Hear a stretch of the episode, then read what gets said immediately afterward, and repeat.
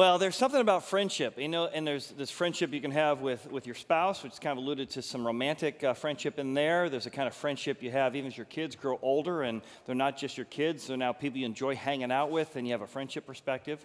There's other times you just got some mates, folks you just enjoy hanging out with, and sometimes that's through business, sometimes that's through, uh, you know, working in a nonprofit together. I'd like you to uh, hear, some, hear firsthand from some of my friends. Can we give a warm Horizon welcome to Jeff Heimbaugh and Brendan Hansford? Come on down.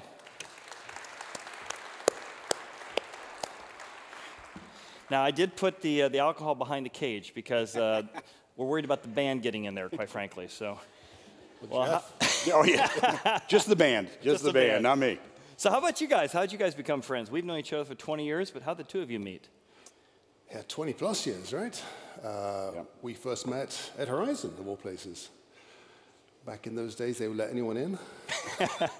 It's a low bar. That's Yeah. So, you know, we, we kind of, we, we were what, early 30s? yeah, really, yeah, probably. I mean, it was '99, 2000, so yeah, it was a while ago. I was 10, Yeah, right. you had hair. had hair. and, you know, um, our, our kids are kind of the same age. Uh, our wives are friends. We kind of grew up together. Um, we work together. You're an attorney. I'm a business guy. We, we do stuff together. We've traveled together. Yeah, we, I, it's. I mean, from the beginning. So I, you, you know, you've got a good friend, and Chad mentioned he's not a morning person. That would be a very good description of me as well. um, and we had another friend of ours, Keith, who had a Bible study at his house that felt like it started at 4:30 in the morning. It probably wasn't, but it was really early. And his opening prayers were were in depth, let's just put it that way. and I had a tendency to fall asleep during that. And I knew Brendan was a good buddy because he knocked me in the leg right before we got going, so I'd wake back up and ready to go. Yeah, but it was good. He, Keith would pray for a long time, so you get a nap and then a, That's right, we were ready to go. So I knew he was going to be okay. He's going to have my back. You know, one of the, uh, the other things in our relationship has been soccer. Yep. We've uh, played together. And- And Chad. And Chad. And yes, Chad, we were all on a team yep. together. In Yeah, fact, we, Uh, did, we did not strike fear into the hearts of anybody in that league. But I went uh, out there and put a clinic on actually for about 90 seconds, and I hit the wall and realized I didn't have the stamina I had. So Brendan and I would swap out like every uh, every minute and a half, so we could actually be uh, competitive with everybody else. But Yeah, we did. We've, we've, we've, we obviously, Brendan with his uh, New York accent uh, is from uh, a big fan of the Premier League, is, and, and I have become one. Um, so we, we and his, um, you know, beloved Plymouth Argyle. So I've learned all about. Uh, I'll, I'll say I'll say second division. I know they're, they're better now. Um, but you know, one of the things uh, I've coached soccer at Marymount High School for the boys team for about 20 years now, and Brendan's son, old son Mark, played for CHCA. And it is interesting as you get, you know, as we've again known the kids, known the family, and we've become such good friends. We would play CHCA, and obviously we, we want to win, but at the same time, I'm kind of watching out of the corner of my eye, hoping Mark does really well too, because you know, it's, it's almost like another son for you. So In fact, that, you know, the, the only, the, there's only one day, really, in 25 years we've had a problem. It was June 12th, 2010. Yep. No, I. It's who's counting? The USA had the temerity to play England in soccer. yeah. It was. Of course, it ended in a draw. You know, so as most most of them do. You were lucky. Yeah. Yeah, yeah. But no, it's been. Uh, you know, one of the things we talk about with just friends. You know, we st- we did. We started our you know getting to know each other from church, but it, it's grown so much beyond that to, you know, just being very comfortable. Um, you know, we. You, you can talk about anything, or you don't talk about anything. That's that's even even more, uh, I think, more special. You just have kind of that. You know each other. You know the families. Um, you know where each other's coming from. You know, Jeff, uh, sorry, Chad, um, last week I think you quoted from Romans this verse that says, um, Friends, rejoice with those who are rejoicing and weep with those who are weeping. And you've, you've mentioned Mark, my son. Um, you've seen him grow up. In fact, you helped us celebrate his wedding. Yep, that's right. is And just Dante, yeah, we, we fantastic, and um, you know the good side and the bad side. Uh, you know, we've we've all been through, as most people do. You go through, you know, some ta- sad times and tough times. You know, I, I lost my uh, mom a couple years ago. Uh, my wife Erica, her dad died about 14, 15 years ago, and we're both from a little town outside of Columbus, uh, about 130 miles from here. And Brendan was Brendan was there at each service, and not you know you, not to say anything. You didn't need to say anything. It's just being able to look out or see somebody and be like, wow, that, that means so much. Uh, you know that, that can do that. So Yeah. And uh, we've actually uh, all worked together for 20 years uh, in some way. I mean, you guys are both elders. You've worked in a children's program almost the entire time before me, even. Um, what's it been like to kind of serve together at, at Horizon? I tell you, anyone who works for 20 years in the children's program gets a special medal. That's the truth. That is the truth. Well, in fairness, they put me on the three, four, and five year olds, so I'm, I'm with my people now. So yeah, But I will say, you know, um, it's, it's a privilege to work on the board here with Jeff. But sometimes you know, that involves some difficult decisions, and it's just nice to have a friend to work it through with. yeah. it's been an, it really has been an honor. Um, you know, I know I know who Brendan is. I know where his background is. I know where he's coming from, and to have that trust, you know, it just I, I know I know his heart, and um, you know, there's nothing better than that. So yeah, it's been an honor as well. So. Awesome. Can you thank you guys for sharing your story? Awesome, guys. Thanks so much. absolutely. I appreciate it. Well, there's something powerful about friendship. And of all the movies that don't get quoted enough, do you remember Crocodile Dundee? Oh, mate, that's not a knife. This is a knife. You know, I went on a walkabout. My Sheila was gone. I was only gone for two years. There's a scene in the movie where he's gone to New York and he's talking to his New York girlfriend. And she mentions a friend of theirs has been going to a psychiatrist. And being from the bush, he's like, Oh, I didn't know she was crazy. She's like, She's not crazy, just going to a psychiatrist because she wants to kind of process some things, get some things out in the open. He's like, Well, doesn't she have any mates? And her reply is, Yeah, I guess we could all use more mates. He says, Well, how do you do it out in the bush? Mick Dundee says, Well, out in the bush, if you got a problem, you tell Wally. Wally tells everyone it's out in the open, you got no more problem.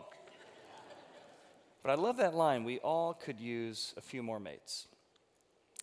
And there's something about good friends. Good friends have this ability to dig deep wells, but also to draw the deeper waters of what's going on inside of us, to understand what we're motivated by, when we need a kick in the pants, when we need a good laugh, when we need some space, when we need some time together. Great friends can dig deep wells, but they also know how to draw the deeper waters. Duke University did a study and said that having four or more friends is good for your heart and good for your health. Here's what the study showed one group had four plus friends versus the isolated group, which had less. They found that isolated groups were twice as likely to have heart disease.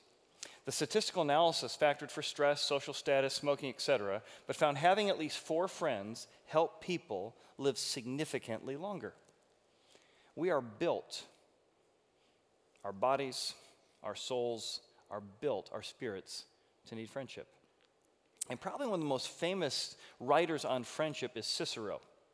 So, if you don't know the story of Cicero, he was an orator in uh, the Greek culture, and he spent a lot of his end of his life in somewhat isolation. But he wrote some of the best uh, how to's, uh, overviews of what friendship's about. One of the things he talked about is the difference between the kind of friends you kind of hang out with at work, those are friends, more like acquaintances, the ones that you'll occasionally might play sport or play games with or hang out. Then there was a deep level of friendship he described as another self. Just someone you so connect with, it's almost like another self.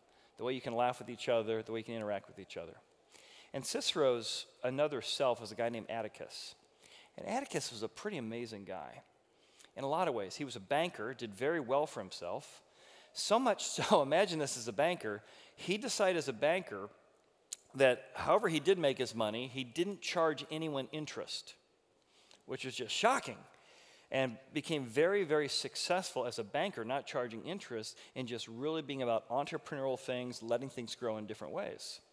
So he had this great reputation and became like a, a wise counsel to all kinds of people in, in, in Greece and, and the Roman area. And they would ask him questions about everything from, from life to, to politics. And even though he wasn't really a politician, he was a sought after person for his wisdom. Atticus was. In fact, amazingly, when the republic came apart and got flipped over to an empire, many people got killed and destroyed, but Atticus had such a way of navigating relationships, even in politics and the, the challenges of moving from an empire to, to a republic to an empire. He stayed with those relationships with everybody involved.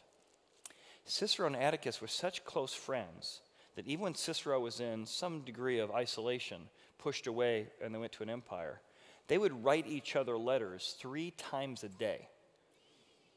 That's a pretty close friend. It's what Cicero called another self. So, what does it look like to do that? What does it look like to develop those skills? What does it look like to reciprocate? Well, I think number one, if you're going to dig deep, deeper wells, you got to know the benefits and the cost of digging a well. Right? It's not like digging a deep relationship is, is easy. It's time consuming. So you have to know one, the cost it's going to take, and then number two, the benefits of it. You know, what are the benefits that are going to worth the time invested, the, the vulnerability ensued? And there's two friends in the Bible that are just kind of stand out amongst the rest. It's a guy named David, and maybe you've heard of David. He's kind of famous from killing Goliath. He's a real young teenager at that point, but because he kills Goliath, he not only wins, um, kind of, the, he becomes famous in Israel, but kind of whoever killed Goliath would get a chance to marry the king's daughter. So the king's name is Saul, and he's a pretty powerful guy, pretty good leader at this point until jealousy takes over. And he loves the fact that David has made him look good because they've defeated Goliath and the Philistines. So he makes David a commander in the army. He also makes him his brother in law, I'm sorry, his son in law, by marrying his daughter. Well, David just keeps, he becomes a national, like uh, American Idol person. He, he does the, the, songs people love in the nation. He keeps winning incredible military conquest, and the nation's doing great. But now David's getting more popular than Saul. And Saul begins to see him as a, as a competitor. And he decides he needs to destroy him. Now, King Saul has a son, a natural son, his oldest, named Jonathan, next in line to be king. And Jonathan should also be intimidated by, by David, because David looks like he might try and overthrow the kingdom. And the person who would lose the most would be Jonathan, next in line. But in fact, Jonathan, who has the most to lose, becomes deep friends with David. They, they fight together, they, uh, they enjoy each other's company, they laugh together, they go on adventures together. And, and here in their friendship, we're going to get to a pivotal moment I'm going to share with in a moment. We see kind of three aspects of friendship. The first one is that friends are, kind of have this rollout stage. You roll out kind of what's going on in your life. Here's the things I'm excited about. Here's the things I'm happy about. Here's the things I'm working on. Here's the things I'm kind of, uh, kind of, you know, uh, got a little bit of stress on. When you roll out things, the depth of a friendship is almost always determined by the width of your stories, your secrets, your experiences, the worries you've shared, and the stories you've, you've had together, right? And these two guys have had lots of stories. Having each other's back in battle, climbing up some incredible mountains for some sneak attacks that they did. I mean, it's pretty amazing, amazing stories. But David has now found out that Jonathan's dad is trying to kill him. Jonathan's dad, David's father in law. Here's what he says to Jonathan David fled from Naioth, just the name of a city, and said to Jonathan, what have I done? What is my iniquity? Which basically like a word for sin or, or uh, what have I done wrong? What is my sin before your father that he seeks my life? Your dad's trying to kill me, he basically says. Jonathan says, No, by no means. You will not die. Indeed, my father won't do anything, great or small, without telling me first. Why should my father hide this thing from me? So they're, they're having a little conflict here. He's like, Listen, you think my dad's trying to kill you, you're being a little paranoid, you're kind of blowing things out of proportion. No. But David's kind of rolling it all out for him. I'm telling you. I know this is going to maybe be, I don't want to put you between, you got to choose between your dad and I, but I'm telling you, your dad's trying to kill me. He's rolling out his concerns, he's rolling out his worries, he's rolling out his whole life is threatened. Well, they decide to find out if this is true. So David had been called to have dinner with the king. And if the king calls you, you got to go. Jonathan says, Well, don't go, and I'll tell dad I gave you permission not to go, and we'll see what happens. And in this moment, we find what friendships always do. It's in the, the midst of difficulty and challenge we draw out people's inner character, right? Friendships always draw out your inner character. You find out when things are tough, after there's a conflict, when there's a difficulty, you find out what's really inside each other. Friendships draw out and call out our inner character. So David took an oath again. He says, Your father, certainly, I'm telling you, I'm not lying. He knows I found favor in your sight. He knows we are friends. That's why he hasn't told you what he's doing. He has said, Do not let Jonathan know this, lest he be grieved. But truly, as the Lord lives and your soul lives, there is but one step between me and death. And Jonathan said to him, I'll tell you what, if that is true, I love this line whatever you desire, your, yourself desire, I will do it for you. Now think of that. This guy, is, by choosing to be willing to side with David, it's, it, it's his royal position, it's his position in the family, his position in the kingdom. This is a pretty big moment. So he goes to dinner. David doesn't show up. And here we find out the third step in friendship is that friendship at some point is going to cost you something. You have to pay out. Love and friendship always cost you time, it costs you something. And it's going to cost Jonathan big. So remember, David was supposed to show up for dinner, and he didn't. And here's what happens. So Jonathan again caused David to vow because he loved him. And look at this friendship here. He loved him as he loved his own soul. There's just this mutual admiration, this mutual connection with each other. I, I treat you the way I treat myself. So now Jonathan's at dinner with his dad, Saul, his father. And when David doesn't show up, Saul's like, Where is he? I told him to be here. And Jonathan says, Well, I told him he didn't have to come. How dare you do that? He should be killed. And suddenly Jonathan goes, Oh, David was right. So he asks his dad, Why should he be killed? What has he done? And Saul doesn't like having to answer to anybody. He's the king. He takes out a spear and tries to kill his own son for questioning him. It's then Jonathan knew it was determined by his father to kill David. Kind of a subtle hint, right? Just a subtle hint. Yeah, you think dad's mad at him? I don't know. I tried to, I tried to have him not show up at a party and dad threw a spear at me. I think he might be mad. This guy's very discerning. So they had made an agreement. Kind of what's the, what's the way to get that information back to David? So Jonathan would go out to the field where he'd pull out his, uh, his bow and arrow and he'd be doing target practice. And David was going to hide in the woods. And then he had kind of a servant, Jonathan did, a lad that he would send out to grab the arrows. So if David's life was threatened, he would say to the lad, Hey, I think the arrows went a little bit farther. And if David's life was safe, he'd say, Oh, the, the arrow's a little closer. So sure enough, Jonathan toom, toom, shoots him out. Lad runs out. David's hiding somewhere in the woods, enough he can hear it. And here's Jonathan yell out, Hey, I think they went a little farther. So Jonathan cried out after the lad, Is not the arrow beyond you? As soon as the lad had gone, David knew. Jonathan knows I am in danger. And it was safe. So David comes in. They rose from a place toward the south. David falls flat on his face to the ground. He realizes this has cost his friend a great deal to warn him. A lot of equity with his dad and with the kingdom. He bowed down three times, a sign of respect, and they kissed one another which is kind of weird for our culture. Like guys don't kiss.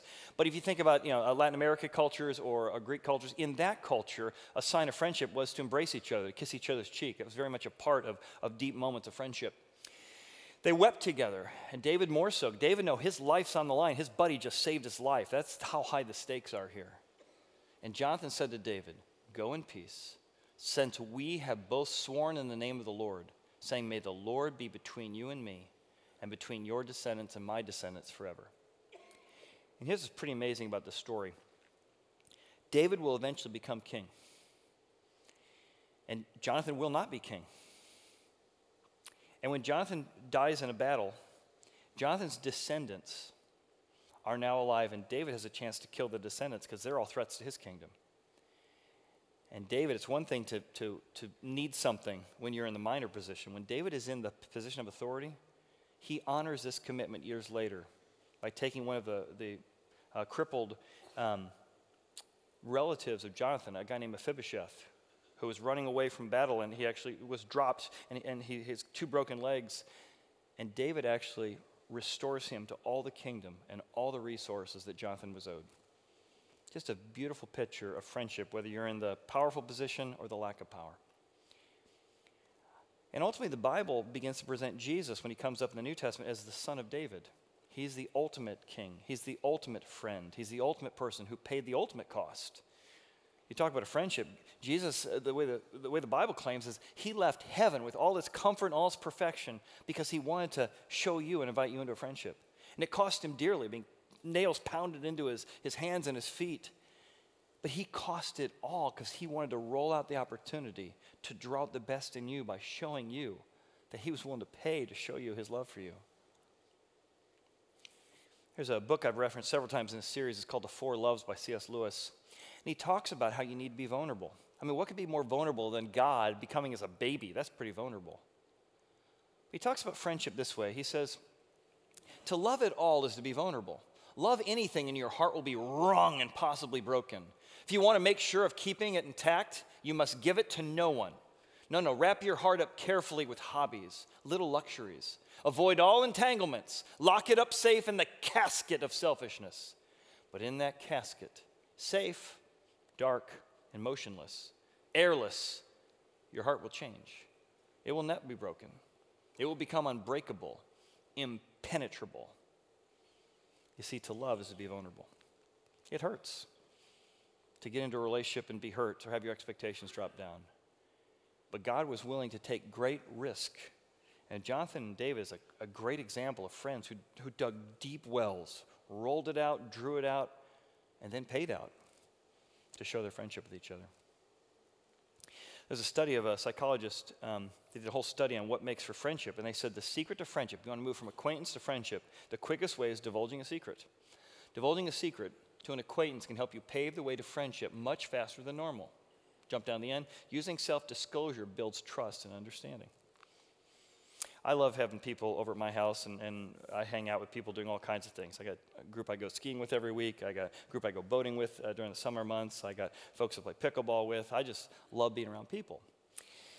And uh, we met a, a, couple that had been attending our church seven or eight years ago. Didn't know them very well. We invite them over, and one of the things we do at my house is I like to play games. So the game's kind of going on in the background while we talk. So I was teaching them bocce ball. So in bocce ball, you throw this little bitty ball about the size of a golf ball, and then everybody has some bigger balls, and you're trying to get yours closer, and whoever's closer gets points. But really, that just becomes background noise for talking. Hey, what have you been up to? Hey, what's going on? Hey, anything challenging going on? So as we're kind of walking around the yard, throwing this little ball around, um, we're just kind of talking a little bit. And I didn't think much of it. We've done it my whole life. My parents used to do it with us, and we did it with friends. We get done, and my buddy Greg comes up to me. He's like, "Man, I really, I really enjoyed this. It's all good. Well, bocce ball's a fun game. Most people haven't played it." He's like, "No, not just that. I can't believe, like, for the last hour, we had like real conversations."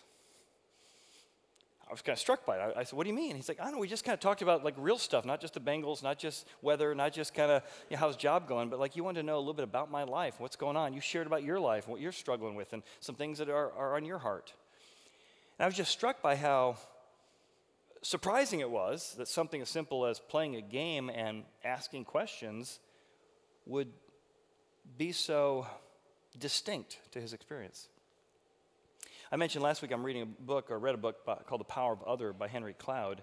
He says one of the roles he plays as a consultant of Fortune 50 and Fortune 500 CEOs is to be their friend. As a friend, he's trying to draw out of them the best of themselves. He was working with one client who just found himself getting defensive at home with his wife, defensive with his chairman. And whenever there was a big thing going on, like, oh my goodness, we got you know, possible hostile takeover going on, what, what, what kind of plans or strategies you have in place?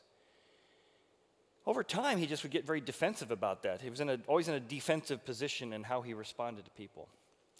But by having a friend like Henry Cloud, yeah, a consultant, but really a friend who's willing to ask the challenging questions. And often, when you get higher up in the organization, there's less and less people who can question your, your, your wisdom or, or push back on your ideas and, and really ask you why you're motivated to do what you do. So he, uh, he just began over the time, began to see him, his, his, his responses change. In fact, the next time the chairman was calling him about this kind of big deal going on in the company, he said, What I noticed is not only was I not defensive, I actually was offensive. Hey, I've already got some plans. I've already thought about that. And I've got this uh, plan A and plan B, and we've coordinated this. And I'm finding myself being less resistant to, to people asking. And so he turned to Henry Cloud and he says, I guess I need more to do lists. Well, it's not about a to do list. It's about a, it's not what you do, it's who you're becoming. And friends have this ability to help us figure out what motivates us so we can figure out we're becoming something more. Then we react differently in all aspects because we're becoming a better version of ourselves. But we got to know the cost and the benefits of friendship. So let me show you one more thing uh, today in the second point, which is that if you want to draw the deep waters from someone, it's going to require listening lines and buckets of trust. If you want a well that goes down deep, you're going to have to really put lots and lots of line in the ground. And I've not yet anyone who's a great listener. Well, some people are above average, but most of us are average at best listeners.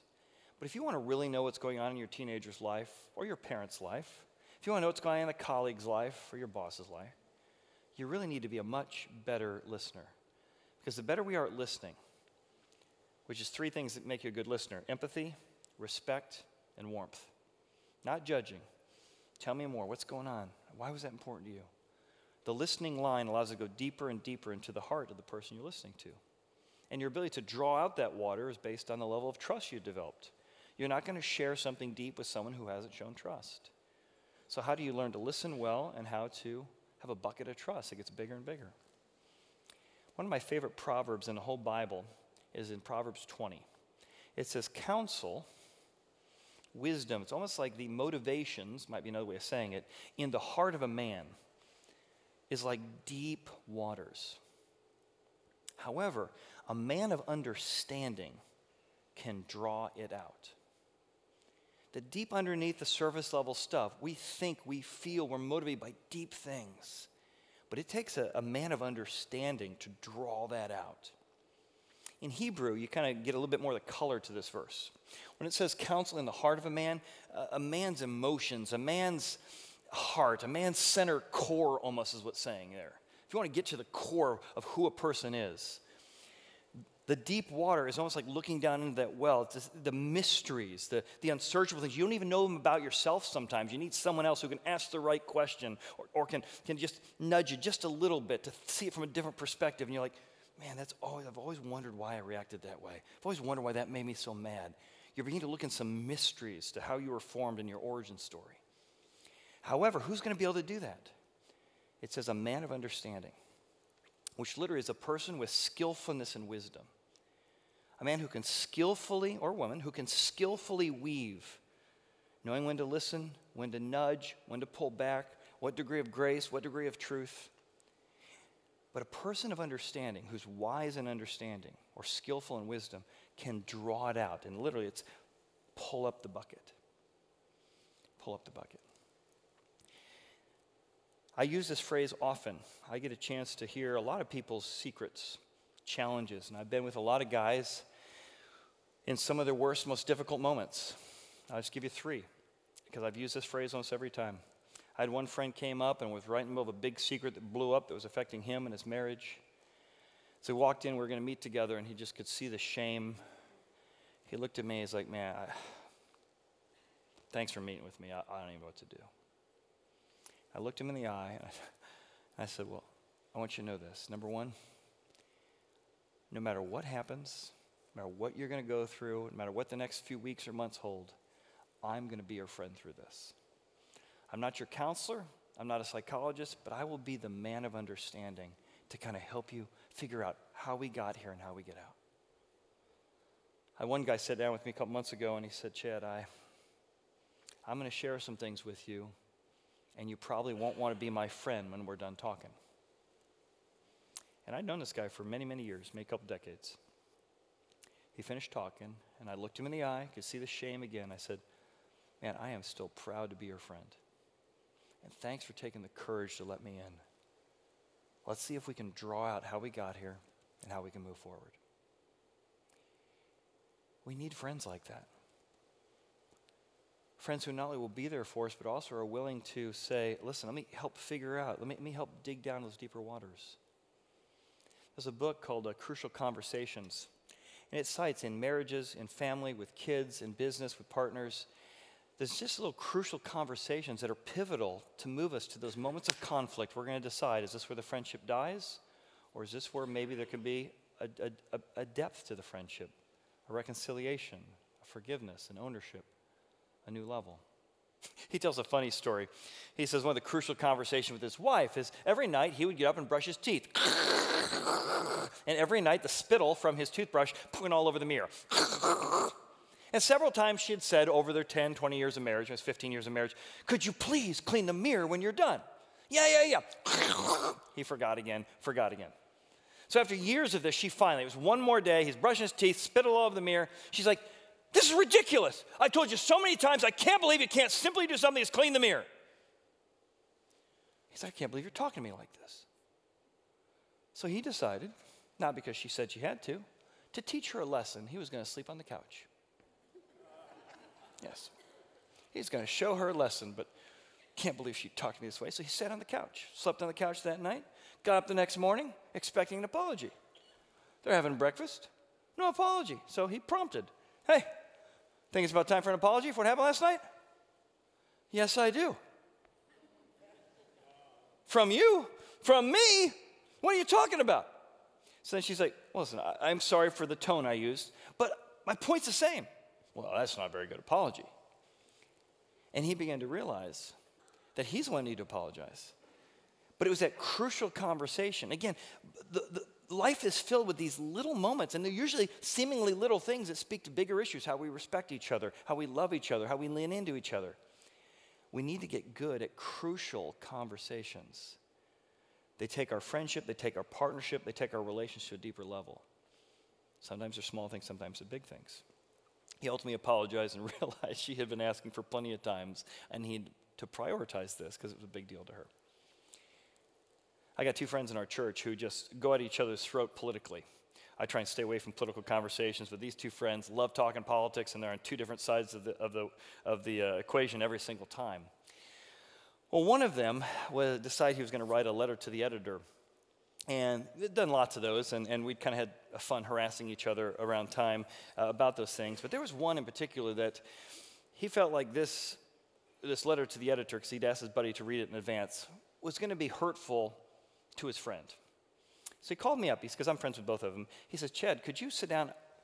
Obviously, we disagree on, on politics here, but I'm more concerned that if he writes this editorial the way it's written, it might be harmful to him. I care about him even though I disagree with his politics.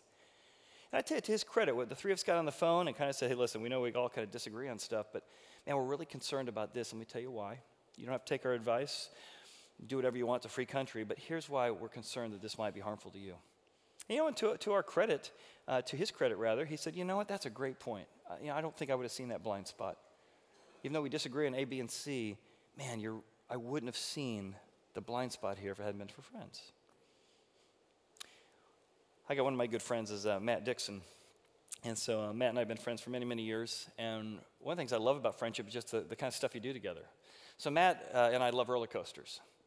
And right in the middle of kind of taking care of my wife when she had back surgery for two years, I just couldn't get out much and couldn't get away for much time. And I said, man, I would love to go ride the dragster at Cedar Point. I said, but I, I got to do it in a day. Matt's like, I'm in. I said, well, the only way I can figure to do it is we get up at four in the morning. I'm not a morning person. We drive straight to Cedar Point. We start riding roller coasters by 10.